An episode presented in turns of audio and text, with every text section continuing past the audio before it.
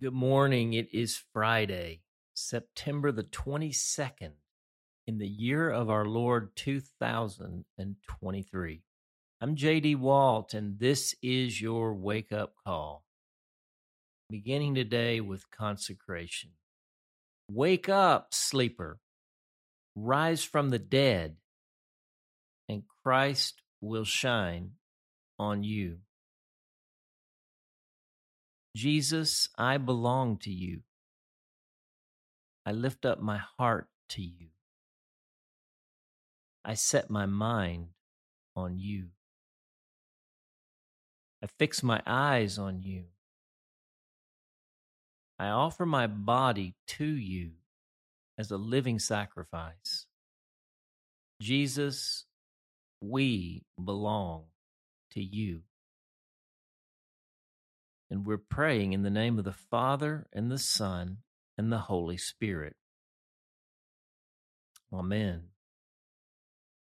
Our reading today is entitled, The Secret of the Saint, Why Receiving Must Precede Releasing.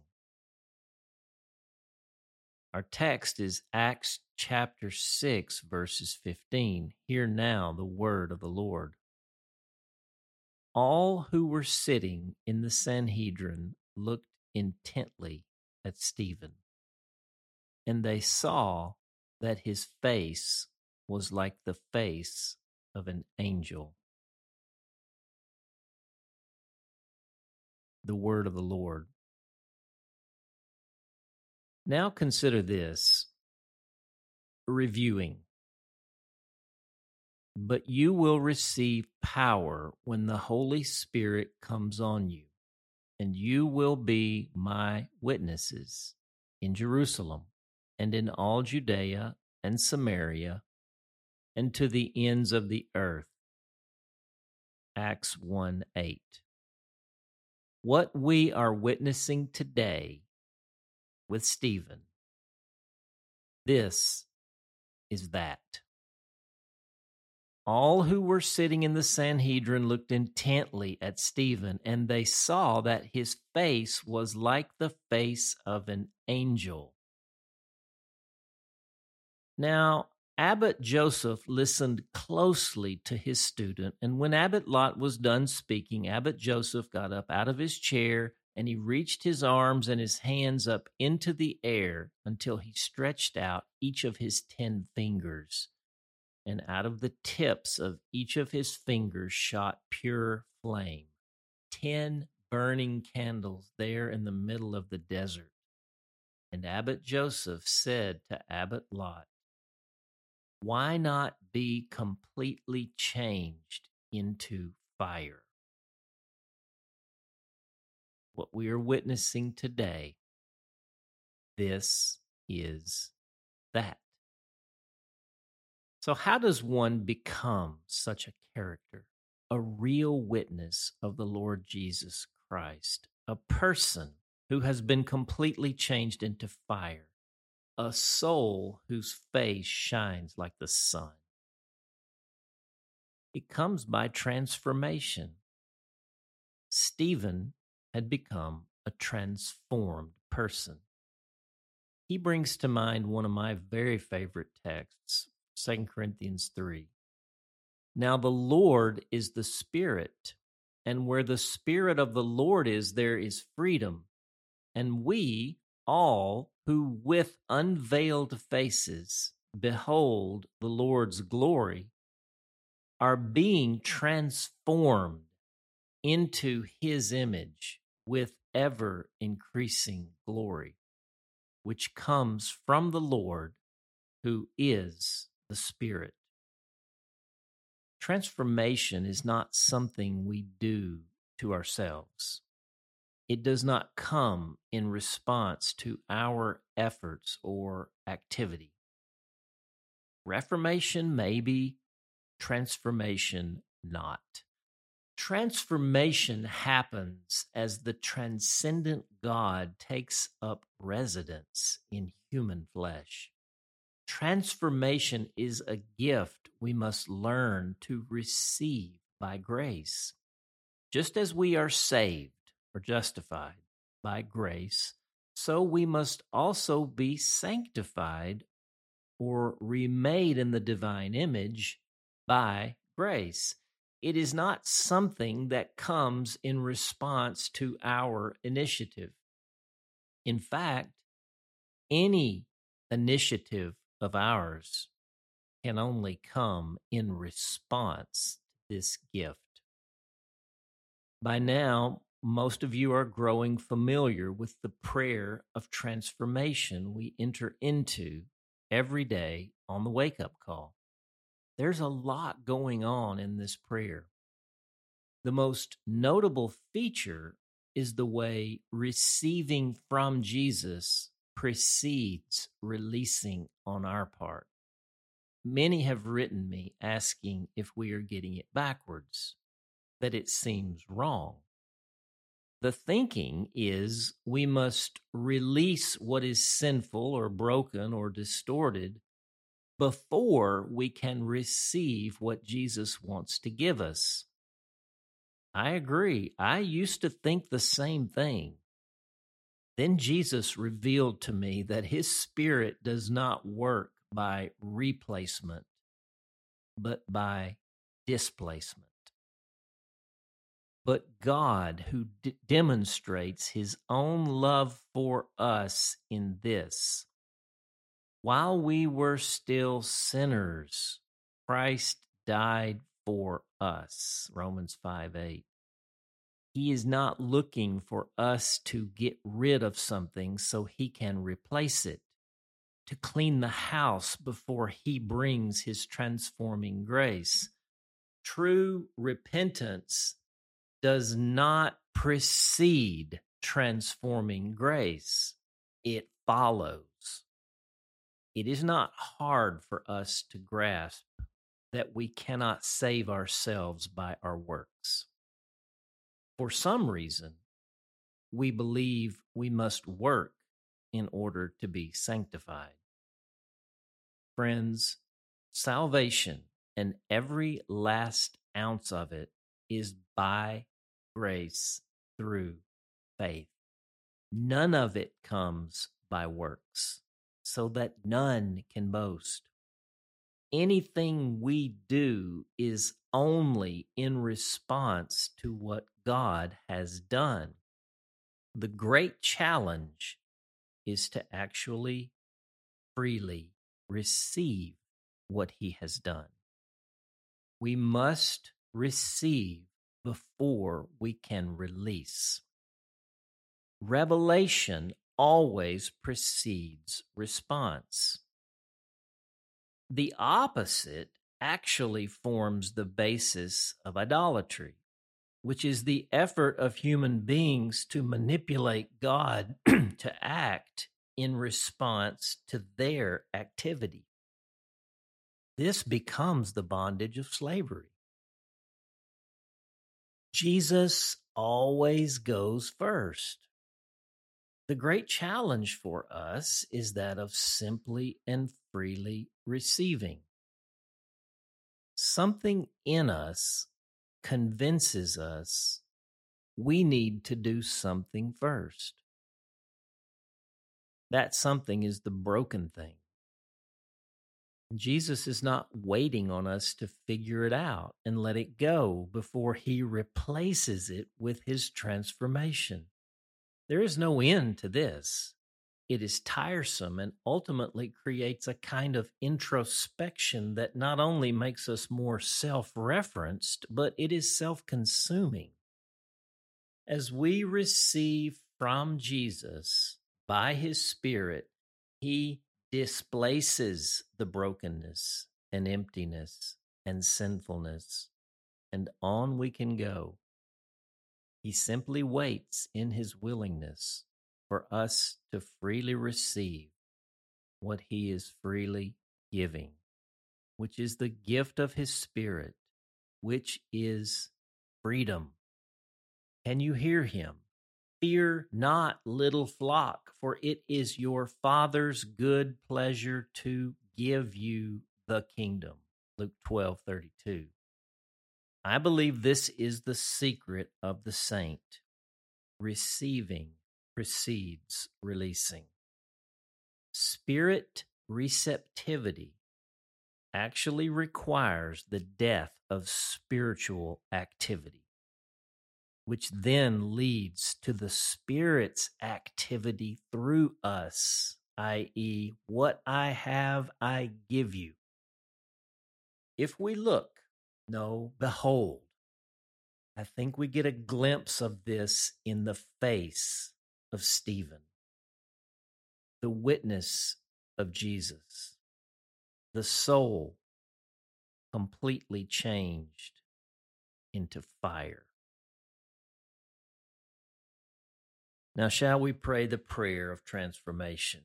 Lord Jesus, I am your witness. I receive your righteousness and release my sinfulness. I receive your wholeness and release my brokenness. I receive your fullness and release my emptiness. I receive your peace and release my anxiety. I receive your joy and release my despair. I receive your healing and release my sickness. I receive your love and release my selfishness. Come, Holy Spirit. Transform my heart, mind, soul, and strength so that my consecration becomes your demonstration, that our lives might become your sanctuary. For the glory of God our Father. Amen. And the question today, I believe this is some of the most essential, misunderstood, and neglected teaching in the kingdom for our time. How, how do you relate to it? Does it resonate or do you resist it? Journal your response to this question. What is it about me that makes it hard to receive from Jesus or from others? And for our hymn today, we're going to sing some choruses. We've been missing these on Fridays. You'll know them by heart. Turn your eyes upon Jesus. Look full in his wonderful face. And the things of earth will grow strangely dim in the light of his glory and grace. Praise the name of Jesus. Praise the name of Jesus. He's my rock, he's my fortress, he's my deliverer, in him will I trust. Praise the name of Jesus, he is Lord. He is Lord. He is risen from the dead, and he is Lord. Every knee shall bow, and every tongue confess that Jesus Christ is Lord. Ye said freely, freely you have received, freely, freely give. Go in my name, and because you believe, others will know that I live. Amen. Love those old courses. Some of them aren't so old, actually. They're old in today's standards, but, um, you know, our songs we're singing every day must be ancient in those standards. Well, it's Friday, and we're wrapping up the New Room Conference. Should end around noon today. Who knows, though? Maybe maybe it's going to go on. Well, we know it will go on in many places. We don't know what's going to happen. We're just here. I like to say, you know, we're not really prepared, but we're ready. We're ready for what the Lord wants to do. And um, I really do appreciate all the engagement that I've gotten around this prayer of transformation. It's something that's been stirring in me for several years now, and, and finally I believe I got at least the next iteration of it down on paper.